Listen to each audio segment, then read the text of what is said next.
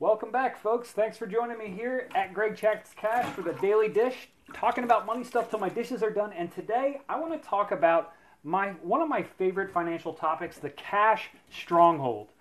The cash stronghold is one of my favorite ideas for building financial wealth, health, and strength.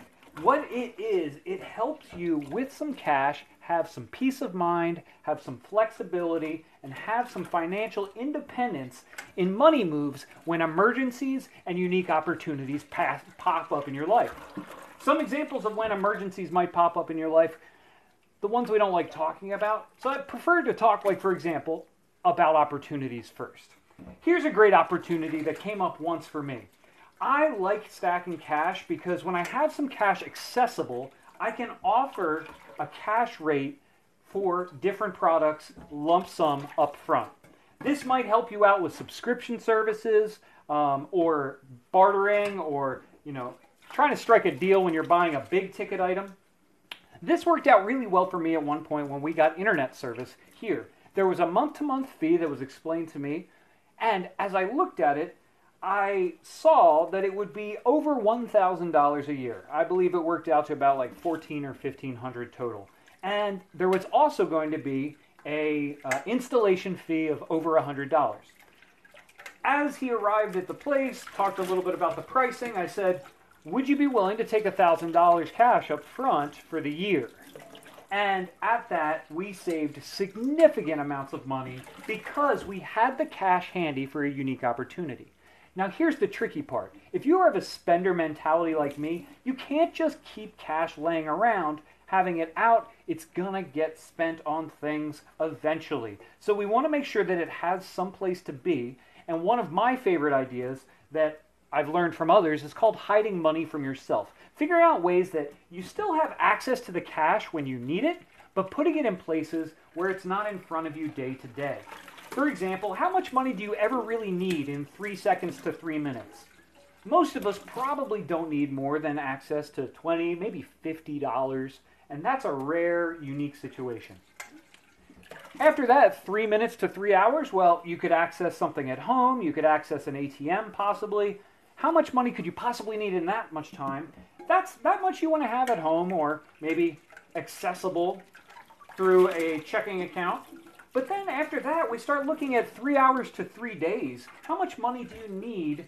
And where could you put it where it could work for you? Hide it a little bit from yourself and sometimes get a higher interest rate than your basic keeping cash in your pocket, which gets you zero, and our typical checking accounts, which gets us usually zero, or possibly a savings account which gets us next to zero. One of the things I like to do is online savings account. I open up an online savings account because they have a higher interest rate than your typical brick and mortar bank or credit union. And I like to have both because just with any good toolbox, you like to have a lot of different tools that are working for you. Sure, it gets a little bit more complicated, but it's one of those things that as you open it up and as you work through the process, you'll learn how to track it on your terms. Once you have some cash, it's hard to stash it. So, here's some of the ways that when cash comes into your life to consider how to stack up a cash stronghold. One of my favorites is the $5 bill challenge. That's when you're spending cash, anytime you get $5 bills back in change, you make sure that you save it like it's spent.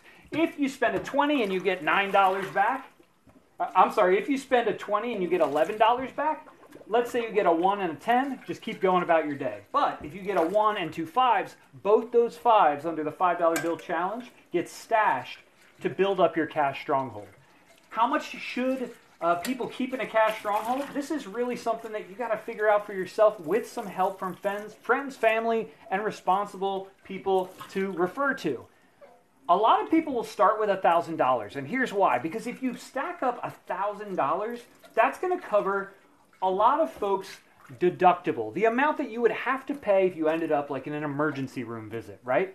Even if you have insurance, there's a huge stack of cash that you have to pay out of pocket when you show up in those medical emergencies. So, a cash stronghold with that kind of money in it would cover a lot of those things. Something else to consider though, a lot of other things pop up in life, like for example, that we've had in our life, one of the reasons I thought of this topic is because I'm washing the dog bowls, and uh, our dog last year had a really serious medical thing, and we were found ourselves in the veterinary surgical hospital and they said you either need to we need to either operate on your dog or he's going to pass away.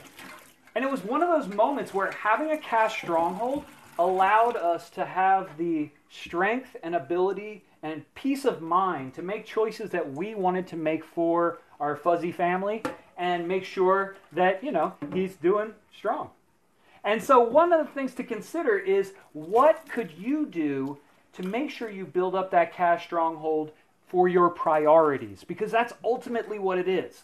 When it comes down to it, what can you do to build up that cash stronghold? And one of the things that many financial experts will talk about is building up a couple months, three, two or three months worth of expenses for each person that's an adult in your life. So, for example, if you have two people in the household, working two jobs, having six months uh, of, uh, of expenses covered and paid would set you up extremely strong. Having three months would even do quite well because even if one of you were in a laid off position, then the other one would be able to cover costs of expenses while you still have that emergency fund or that cash stronghold. The other thing to consider is, of course, this is with the idea that that person would try to get some other type of work, right? When it comes down to having a cash stronghold, like I said, there's no one right answer about having two months of expenses or three months or six months of expenses saved up. In fact, there are some folks who say when you're a freelancer, an entrepreneur, starting your own business, having up to a year's worth of expenses saved can be a very strong way to build a financial moat around you personally so that you don't feel financially strained, especially as you build up a business. This is what we've done, case in point, is build up a really strong cash stronghold and go forward from there. Strangely, Casey mentions truth. He only has two months, but the peace of mind is great. The peace of mind that you get and the strength from having cash stashed away is really powerful. For those of you like me who are spenders, here's the trick and tip. Once you've started hiding money from yourself and you figure out how to stack that cash and place it somewhere where it's not coming right back out and getting spent again. And the place I always think of is that spot right there when you're uh, have that checking account attached to that savings account. It ends up ch- kind of just being like a second checking account. Be aware of that move.